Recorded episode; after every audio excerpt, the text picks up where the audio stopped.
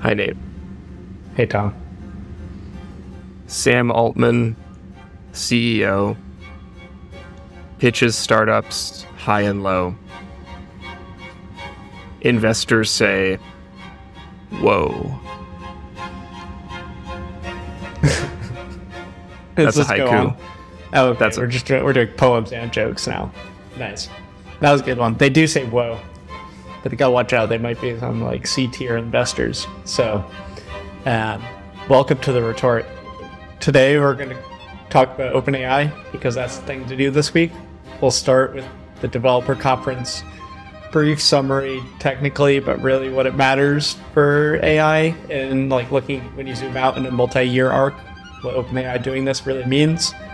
And then we'll just kind of get into our story time and brain dump with OpenAI is the central theme for all the things that we've seen. OpenAI's story really evolved throughout the stories of our PhD. So we're kind of been close at hand with all of this. So, anything you want to add, Tom, before I do the quick technical summary? Because I was the boring person that actually watches the keynote live. Right. I did not watch the keynote, but I have my own history and thoughts on OpenAI and also have some more alchemical thoughts to share about it, which we might get into in the natural course of things.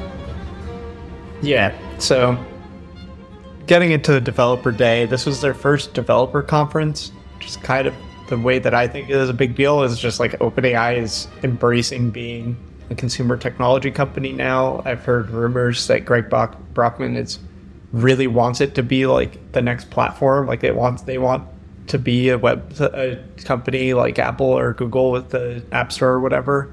And Greg is behind this. I, I would love to kind of see how these details emerge over time the notion of a tech keynote as a thing in the Bay Area has a lot of history. It was really defined by like Steve Jobs as a character doing these live keynotes. Some things that come to mind are like he pulled the iPhone out of his pocket for the iPhone announcement. He pulled the MacBook Air out of the manila envelope when they announced that, like all live, all on stage. And the OpenAI keynote had some of that where they're like doing live demos. It's on stage. Sam Altman, even though I find him to be like kind of a weird lizard creature is endearing in a way. Like he's not a bad presenter. Like they put together a good keynote. Like I'm kind of like inherently skeptical of OpenAI because of the positioning they hold. So I have to give them credit. Like it's an interesting keynote and it's a fun event to watch. And technically, I think a lot of researchers are kind of underwhelmed by the keynote, mostly because it seems like a decrease in velocity because we're still like GPT-4 was such a huge step that presenting anything really was going to feel like a decrease in velocity. So you don't want to knock them for that. But the things that they kind of presented are like very clear statement on work. They were prioritizing price and then they're going to prioritize speed. So the API from GPT-4 and a lot of other models released reduced in cost by a factor of two. This stuff matters. They're going to do speed next. And then they had a couple things on kind of like creating a mini app store like idea for GPT where people can create system prompts and examples and actually pay to train their own GPT models in a way that other people could then use them in a kind of store with a weird selector thing. They said that they're going to do revenue share from the start, but it's unclear of exactly like what is generating revenue from users if it's like the Spotify model where they generate have a monthly fee and they get a proportion of that I don't think all of these details matter that much. It's like this is the next step of something like plugins with what they had before, or just like the idea that your the model can use APIs from kind of deterministic computers if a language model is a probabilistic computer, and then get information from things like Wolfram Alpha, whatever. That's now in this kind of like the GPT notion. So you have like a Wolfram Alpha GPT. The demo they showed was really odd. They used like Zapier, which is a powerful workflow device, to then send a Slack message. And I was like, can't you just mm. use Slack to send a Slack? Like, can't you just use a GPT-4 Slack bot to send a Slack message? So I'm just kind of confused with that, but it worked live. I think the idea of aggregating demand, so like everyone knows ChatGPT, and that's where people go to first try AI broadly that's the right way to create a platform with this. So like props for doing the basic things right. They kind of said they want to do these things. They're doing them. The products are proceeding. There's some other stuff like agents that they're starting to do. A fun thing where they're like, you can train models with us. You can fine tune your version of GPT-4, but we're don't. Let's be clear, it's going to be expensive. Sam Altman saying that on stage is awesome. And the fine print is like, it'll cost about two to three million dollars for you to fine tune GPT-4 with OpenAI and mm-hmm. stuff like that. Which is like that's that's a reasonable cost to me. Like people will probably do that. It's the perk of being the best. It's like they should capitalize while they can. So that's good. I think it's good to kind of have a, a like a boring keynote in the bigger picture of AI. Like it, it, didn't shake anyone's worlds and like get everyone all frustrated that like they're like transparency washing or bashing open source or anything like that. Like none of these major cultural flashpoints were really touched in the developer conference, which in the whole is like normalizing AI as products. That's kind of my take. But we'll see. It's like it's will be interesting to see like what next year is like and who does all these things. It's like there's a lot that'll now unfold from here as product goals being much more normal to discuss. I think we should get into the history of OpenAI a little bit more since you and I sort of came of age with it, if that's fair to kind of say uh, at the same time that at least let's say it was parallel. I guess uh, we were in the East Bay, you know, getting our PhDs while OpenAI was in the the West Bay. it was on the it was in the city. Uh, you know, I um, I've collaborated. I, I mean, my yeah, my I have a paper with a whole bunch of OpenAI people and affiliates on mechanisms for verifiable claims. It's a paper that is sort of arguing how is it that you would hold, how is it that a company could hold itself internally accountable for certain either claims to capability or risks associated with those capabilities. This is ancient history. This was like 2018, I think this paper was was co-authored um, and it it came out at a strange time, and it it kind of happened at a moment in my PhD when I was still actively thinking through a lot of these issues. If I look now at what's happened over the last five years, and I think the last 12 months in particular, I find myself asking you described yourself as skeptical of this company given its position. I might be more inclined to say that I'm cynical about it. The reason being that I, I generally interpret OpenAI as a company that's more interested in crafting the rules on top of which you can capitalize products than products. Do you have any idea what the title of that paper is? We'll put a link in the show note, but just, just show notes just to know if I like have an association with it by the title. Oh, the one I mentioned on yeah. verifiable claims. Like, I'm, I'm, uh, look it up right now. Uh, um, I think a so lot of full... people uh, to go on the cynical thing. I think a lot of people in on my half of the battle on AI have a cynical view of OpenAI, which I think kind of makes things harder because like a lot of the people are just doing open be closed. We talked about this in the last episode for like open just as an alternative to open AI. And like I think a lot of that is based on cynicism. So it's like I try to not like I'm trying to like be able to have part of myself be a fan of OpenAI because like they do so much cool things and i think that to have an open mind like you need to be able to have an open mind about that to truly like do analysis on where ai is going and if you're just fully in the cynic camp, I think that you can kind of lose a grip for what they're actually doing and what they might not be doing. So the title of the paper is Toward Trustworthy AI Development, colon. and then the subtitle is, I believe, Mechanisms for Supporting Verifiable Claims. This is like the paper that came out from three policymakers this week that was like about multinational AGI consortium, a design for um, like an AI summit. and it's just like when policymakers talk about things that are really governed by technical things. This paper with the acronym MAGIC was just getting dunked on on Twitter. So yeah. I don't think it was like. I don't think like, that's. I take that. I mean, as a co-author on this on the previous paper, I do take that point. I think that the paper that I've been mentioning is not quite that egregious. But you are correct that there is now a cottage industry of papers that proposes you know mechanisms for governance that are either so far beyond anything that would actually be feasible that they only really exist as castles in the air and only ever will or fundamentally misunderstand in the way that you're suggesting the technologically deterministic way in which certain governance patterns, forms, institutions are possible or not, meaningful or not.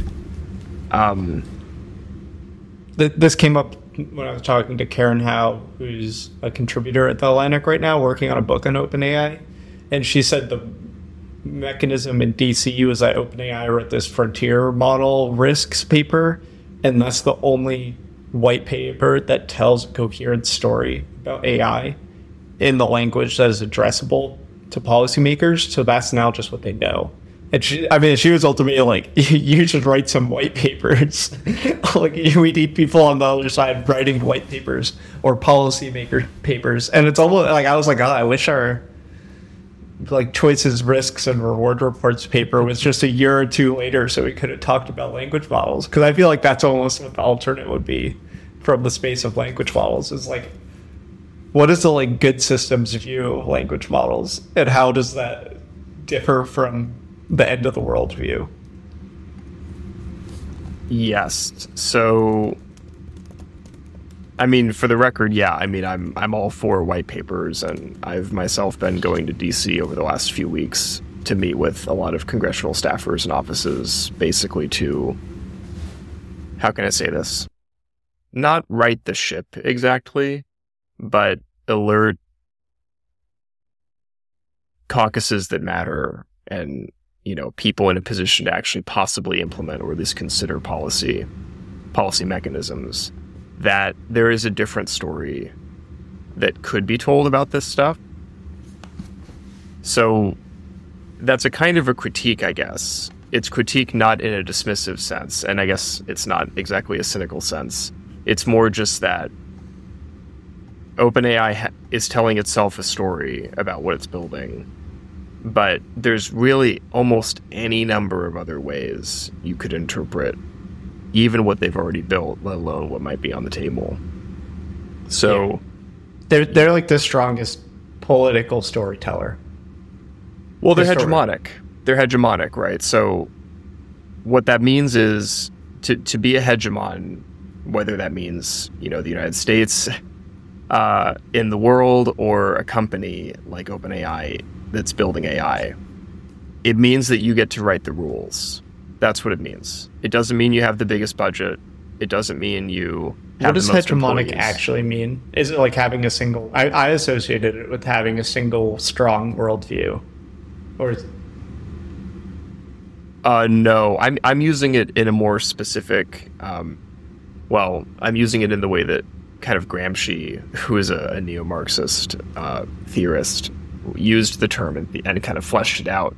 But a, a hegemon to be a hegemonic power, it doesn't mean you have the most power in any particular engagement, right? Like imagine imagine one country fighting another country. And you can compare who's good it's like who's going to win, right? Um, conventionally, the way you would answer a question like that is to say, who has the bigger army, right? Or who has the bigger economy, or who has the larger just population, or greater uh, labor productivity, right? These are all different metrics that may or may not matter. Who has better generals? Who has better strategy? These are all things that could matter. for how it is battles would be fought, odds of success in any particular engagement, and so on. But the way that a you, if you think about that hegemonically, the the answer to that question is who decides what victory means. Right. Who draws the boundary between success and failure in any particular engagement? Because if we're being honest, or if we're really being reflective about the nature of any conflict, whether it's war, whether it's in a market, whether it's even even between factions in an office, uh, the hege- if if there's a hegemon, what that means is that there is some agent in that environment that is not only able to defeat any other agent. It's able to manipulate the way that other agents understand themselves and can position themselves in that environment. And that's an extra, that's a particular kind of power. It's almost kind of mystical because it has the effect of, as I've been indicating, rewriting the rules of the game, if necessary, on a whim. And so there's an element of arbitrariness to it. And that's that's itself what makes it so powerful is that the agent, whatever is hegemonic, is able, if it wants, to redefine conflict whenever it wants, if it ever finds itself to be threatened. So, if you're positing that OpenAI is a hegemon right now, I also posit that their power is waning by nature of expanding too fast because of like a core feature of their growth and success has been kind of like the cult purge to belonging there. It's like people work in a pretty singular manner there based on their kind of values of engineering as a technical means for AI development and like very in person. Not quite the same like AGI interest of DeepMind. I think if, if DeepMind is like the AGI interested people that are like the intellectuals, it's like the like the the the people who just want to build this shit and like get it out in the world. Yeah. But I don't know if that comes from the low level. I think that's what they kind of persuade people to be. But the rate at which they're hiring, I find that to almost the, the like cultural onboarding to be impossible. Like they've mm-hmm. been growing at such a high rate that is inevitable for things to slip through the cracks unless they are literally an actual cult doing like drinking Kool Aid, bloodletting nonsense, which I don't think they are. I just think that that is the line that a lot of companies cross, and there is a culture shift. So somewhere in their processes, there's going to be a lessening of relative effectiveness. It might not be on the political front, like that stuff might say. It might be on the technical front that things slow down slightly. It might be somewhere else. It, I, I'm like willing to take that bet and see it play out over like like we might not see this for four years is the thing. It's just like a reality of businesses. It's like they're marginally slower in some ways than they were. They still might be faster than most places but they're decelerating. Yeah.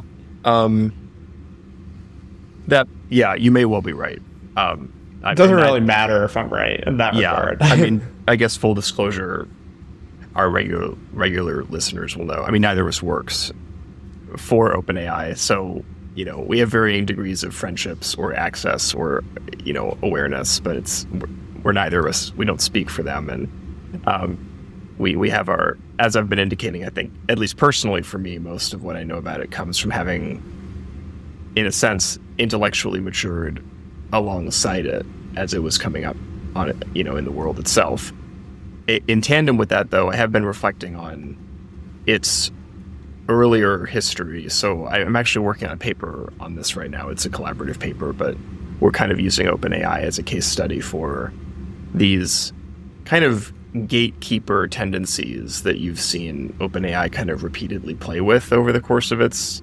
early history. So, one example, Nate, I'm not sure if I know you know this, but you might have not recalled it recently, is this this kind of big consternation that happened around when Chat GPT, two, sorry, not Chat GPT, that, did, that wasn't, just GPT-2 is what it was called. So GPT-2 was a language model that OpenAI uh, developed, and I believe they finished developing it in 2019.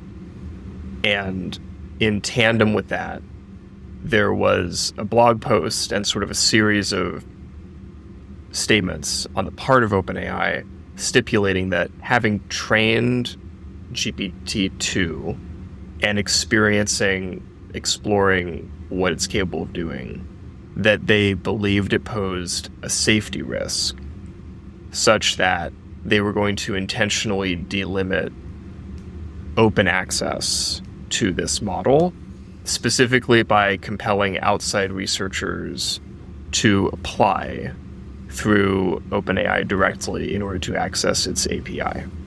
Yeah, this is something that a lot of people don't know now because GPT-2 is openly available. It was not at the release. So people get confused in papers that analyze the release practices of models because they list GPT-2 as a gated access, where now they're like, oh, it's open source, blah, blah, blah, blah. And that's kind of like, they set the trend with GPT-2 that we're seeing in a lot of different places now. Right. So I remember at the time, a lot of AI researchers being kind of either uncomfortable at them doing that or just kind of pissed. Uh, for the reason that, and I'm, I'm, I'm speaking specifically about certain members and factions, if that's maybe not quite the right word, but a certain wing of the AI safety community was rather intensely annoyed that OpenAI did that. Because was it like you're not allowed to make that call, or was it?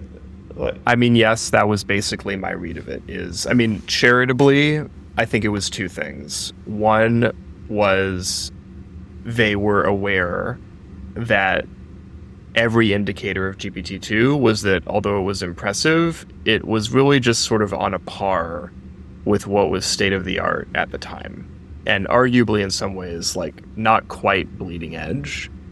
So they thought it was a little bit of pulling rank on OpenAI's part to sort of misrepresent in other words, I mean, kind of frankly to kind of lie about exactly how impressive GPT-2 was relative to what at the time were comparable models. And the second thing, which is maybe more maybe more what you were getting at, is that they were concerned that this was going to create an inconsistent or problematic set of norms around how it is safety risks can even be evaluated, determined, and handled. They, they kind of felt like there was a context collapse happening where OpenAI not only took it upon itself to train a model and misrepresent, possibly like exaggerate its capabilities, but on top of that, set this very powerful precedent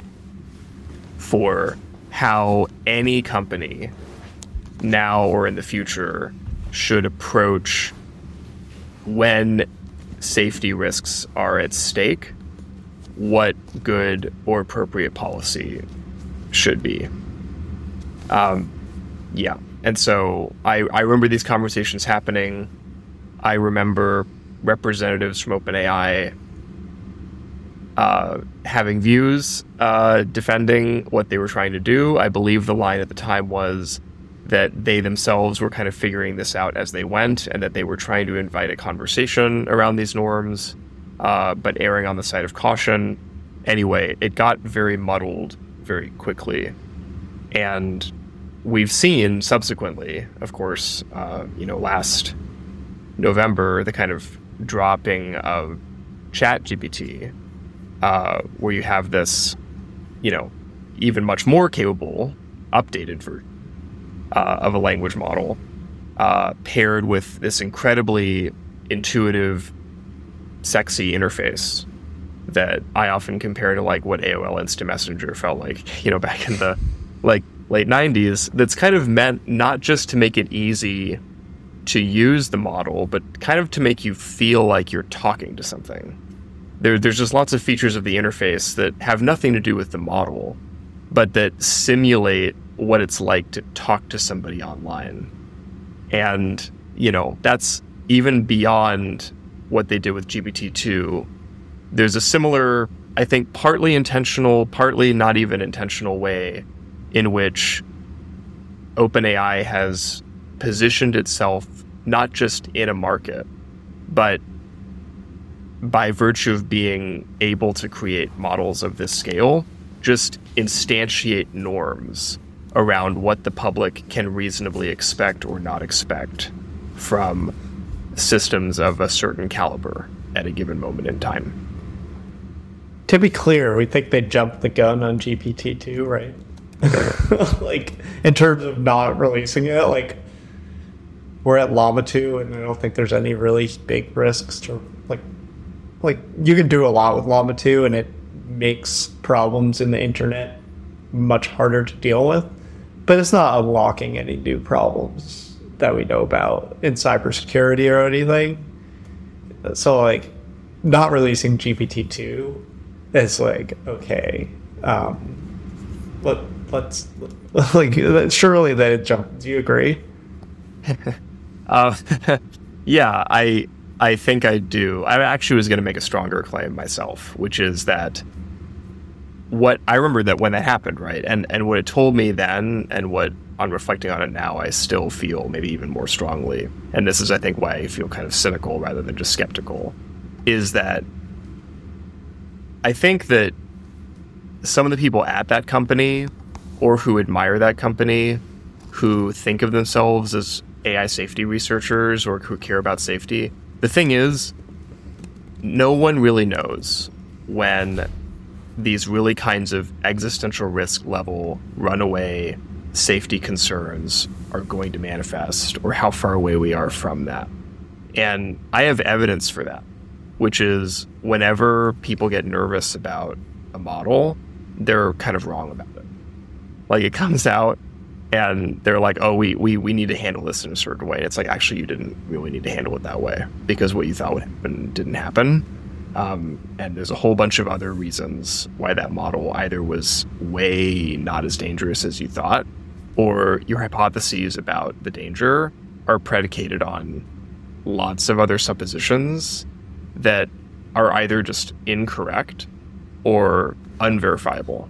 Yeah, I mean, this release document is that. I, I pulled up the blog post and it says this is from 2019. It says due to concern about LLMs being used to generate descriptive, deceptive, bias, or abusive language at scale, we are only releasing a much smaller version of GPT-2 with inference code. We are not releasing the dataset, right. training code, or GPT-2 to full model weights.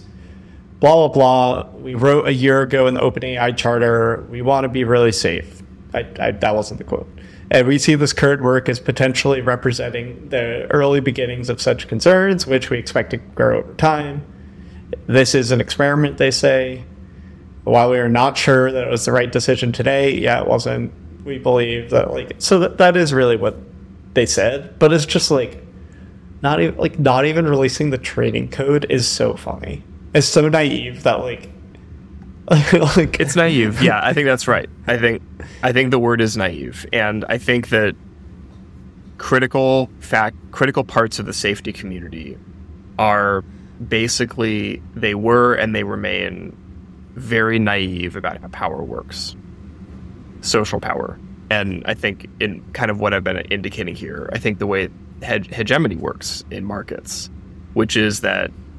Uh, in the name of safety, a company can just position itself as a monopoly.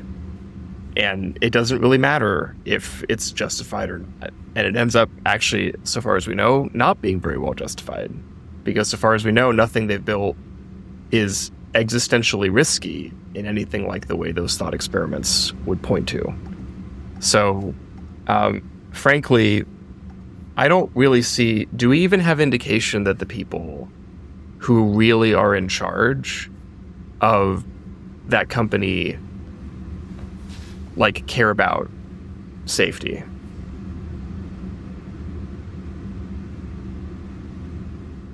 Like who would it be? Like is it Sam? Sam. Is I it mean, Greg? Is it Ilya Sutskever? Like some of them have signed these open letters, but like they're not. I mean, we. I, I don't know. Letters. I, don't. What I don't. Does that I mean? like I don't know if they are on the record for a long time. I don't. My hunch is to say that I don't think so, but that could just be me being biased or wrong.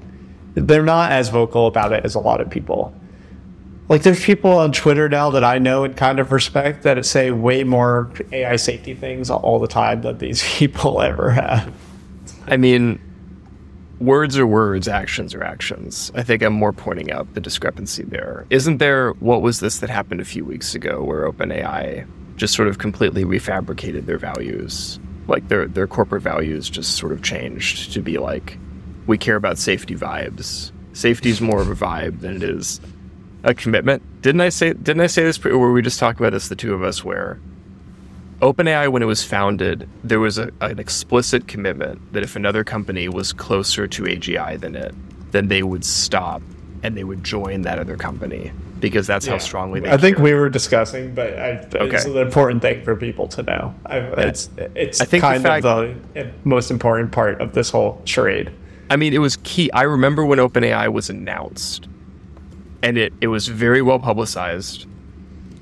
And just consider now how different, even as an outsider, the culture of that company obviously is from that that level of, of commitment. Do you right? know if Anthropic has that commitment? I don't know if it has that. But, but like the the the short of the street is like Anthropic left because they were thinking that OpenAI was not doing safety right and not as in not doing enough of it.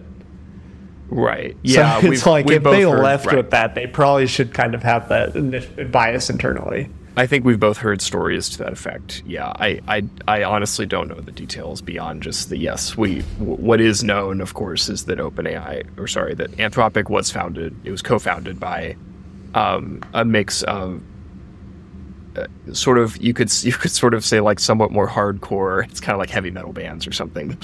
somewhat more hardcore safety enthusiasts, researchers, scientists. Uh, I, I would even go so far as to say people with more, even more of an EA bent, yeah. um, who were not satisfied with the idea of safety as a vibe, and they wanted sub- their their notion of what substantive safety would mean, and that that that that's what that's among other things what factored into their leaving OpenAI. Um, I will say I do have a bit of a gossipy story about Sam Altman. Would it be fun if I? Yeah, I think we're at the we're at the point where only committed people are still here. It's the, it's the reward. so a couple, I think this was a couple years ago. It wasn't that long ago. I was in a coffee shop in San Francisco uh, because I had a meeting later that afternoon nearby. But I just happened to stop off at this coffee shop, and I had with me a copy of a book called "The Passions and the Interests." which is an intellectual history economic theory by Albert Hirschman, which is which incidentally is a brilliant book uh, that I think people in AI should read because it's about the history of preferences and the history of kind of how it is people want things versus versus desiring things versus you know like how important is it to you that France be a country and its own country versus that you get you know baguettes that are like fresher than some other bakery or things like that. So it's a brilliant book. But anyway, I was reading this book. I was rereading the book actually in this cafe. And I noticed next to me in this cafe, this is such a San Francisco story. Uh, someone was reading the book White Fragility, which I think had just come out like a year before. Oh yeah, that, those books really had a huge right. wave the exactly. last few years. So I read. I, which, I mean, I read a couple. sure. Yeah. Um, I've also. I mean, yeah. So I, I saw this guy reading this book. I think he approached me first and said, "That's an interesting book. What's it about?" And I said something. Like, oh, yeah. It's this like kind of intellectual history of yada yada. He was like, "Wow, that sounds heavy," and I was like, "Yeah, I'm actually just reading it because I work on AI or I work on AI governance type stuff, and I think these ideas are actually really." Important. And he was like, oh, that's interesting. Like, yeah. And I said, yeah, you know, I don't know if you've heard of this like X risk, kind of existential risk type stuff. And he was like, he was like, yeah, I, uh, yeah, I'm actually quite uh, familiar with this stuff. So we just start chatting about it. And then he finally says, um, do you know Sam Altman? And I say, not personally, but I know who that is. He's quite important uh, and I mean, he's been he was also you know he was very involved in Y Combinator, of course, but yeah, he's also like yeah, basically running OpenAI, and he was like, yeah, I um, spot him at the gym. so this, this guy, is taking a great turn. I'm glad Sam Altman works out, but billionaires know to take care of themselves. This guy claimed, I mean, he claimed that Sam Altman regularly met with him at the gym when he was, you know, bench pressing and otherwise, you know, needed somebody spotting when he's doing that stuff for strength and conditioning. Did you ask him for the numbers um, when he was benching? I would have I, immediately asked. uh, that's interesting. That's the difference between you and me. I think I just was sort of amused by the fact that this was happening. And then I was either talking to somebody who had that like intimate knowledge of Sam Altman or was a sociopath who claimed to have that knowledge. And so either way, I just was enjoying that. And um, I sort of, I think I sort of said something like, "Oh, what's he like in person?" And what he said was, he never lifts as much as he thinks he can, and as much as he says he can. Well, oh, says versus thinks is very different. He said he he he said that he always says he can lift more than he does. I guess, yeah. So he wasn't a claim about his inner states. So I apologize for that. But he, this guy, sort of expressed some amusement mixed with frustration, which kind of makes sense because yeah, if you're spotting a guy and he and he's misrepresenting what he can bench, uh, that is kind of annoying, I guess. Because um, it was, I, I sensed it was kind of a chronic thing with Sam. Um, but anyway, we, we we chatted about that a little bit. And it was kind of funny. And he gave me he gave me his copy of White Fragility. He's like, I actually don't like this book. He just like I don't really want to read more of it. So I actually read it after that. Um, and uh, so that was just my run in with this guy. So whatever that tells you about about Sam Altman, that um, yeah, that you know there is a personality type here that is um, you know it's it's a bit odd I also remember calling into this was oh dang, I forget the name of this app. There was some Clubhouse. Sh- yes, oh, that's right. I miss Clubhouse. What happened to it? Died. It died. Okay. People didn't. So, people didn't stick. It had no okay. stickiness. I remember when it was it launched and it was new. It was like a COVID thing. I think it was. It was great. Like, it was like yeah honestly, it felt like it was as big as ChatGPT was, and then it just died.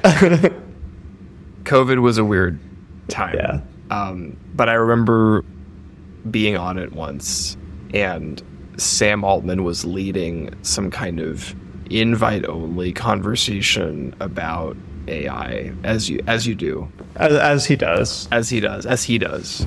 And I remember at some point he said let's just take things back to college. Let's just sit down on the dorm room floor and eat some pizza and talk about consciousness. I mean, like, this checks to, out. This tracks. Yeah, it was it was just very like how can I describe it? It was just very vibey. It was very much just, and again, that's part of the charm, I guess, is that somebody who's in such a position, uh, you know, presents themselves as being so so relatable. But I think that's kind of the point I'm trying to make here is, um, it, it, you know, it's interesting. It's hard to imagine Steve Jobs ever doing something like that. Um, you mentioned the kind of, I don't know if you use the term reality distortion field, but yeah, Steve Jobs was famous for kind of revolutionizing the keynote, not as kind of just fake corporate speak, but as this almost um, transformative experience of being in this room where this person before you is kind of like this John the Baptist type figure of what technology can bring and make possible for people. And it's I like, think like a hegemon is probably structurally trained to be good at keynotes. It's like they, they've been telling this story the whole time. Well, yes, I do think that, and there's and there's a reason why. I mean, like social scientists consider um, hegemons to be the way in which I mean the the if I really wanted to be Marxist about it, to be a hegemon means that you can coerce people on on terms that they consent to. That's kind of the analytic definition that some sociologists use to describe hegemony consent to coercion to being coerced. So, yes, in the sense that kind of almost against your own will or regardless of it, you are being fed a narrative that having been fed it, you can no longer think outside of its boundaries or its terms, then yeah, the keynote and specifically the Steve Jobs reality distortion field variety of it is sort of Silicon Valley's version of what hegemony feels like uh, when you're experiencing it. I still think, though, I'm not sure I can say this in, an, in a fully articulate way. I might have to ponder it more deeply. The way in which Steve Jobs did that stuff strikes me as different than the way Sam Altman does this stuff. And for reasons that seem to matter. You yeah. know, yeah. You're I can a, say more about that. You're getting a little bit of like mic uh, static, which you've had once before. So I don't know if you want to like unplug it or plug it back in, or if it just Oh, am I? soon. It just started, but yeah, Steve Jobs had it on a whole nother level. Yeah, It's good for people to go and watch things that Steve Jobs was renowned for. So like some of his famous keynotes and like his he's given commencement addresses that are well known, and I think it's generally like a deeper level of charisma that Sam doesn't really have. It's like there is just so there is more gravity with Steve Jobs. I don't think that's the point of the podcast, but I agree.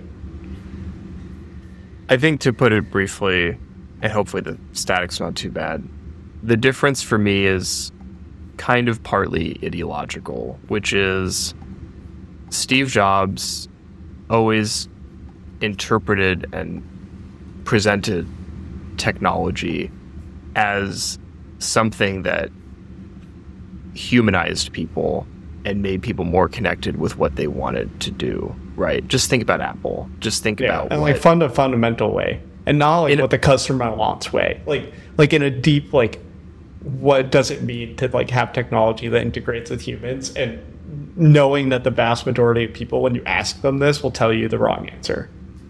there was always this zen in the zen in the art of motorcycle maintenance kind of spirit to everything Steve Jobs did, right? I think the Stanford commencement address is like the distillation of that, right? Yeah. Um, technically not a keynote, but I think illustrative of what makes what made Steve Jobs's brand fundamentally, yeah, different than what we're seeing now. Because he talks in that speech about the whole Earth catalog and the profundity of the whole Earth catalog as a kind of, I think he describes it as an offline version of the internet.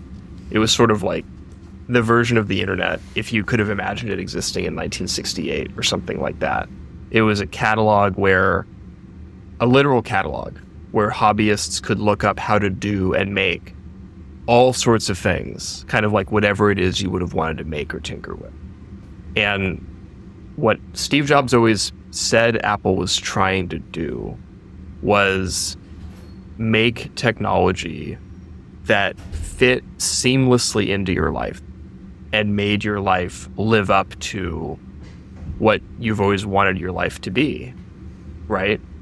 Um, and what OpenAI is doing now, and what it's been doing for the last several years, frankly, is pretty different than that, and also Yeah. marketed different. They're that. trying to embrace that, but the question is, can you do that while still being the kind of political hegemon that it is? I'm just kind of using the word for thematically. It might not be precise, but like Apple is pretty politically neutral in this. It's like they were just trying to build the things. Where OpenAI is trying to build these things and simultaneously define whether or not it is okay to do so. And I think that conflict is that might be the difference that we're getting at between Sam and Steve. Well, regard. because Steve because Steve was a holistic thinker and innovator and designer, and OpenAI is analytical. It carves things up. Like when you the word to be analytical to analyze literally means to separate.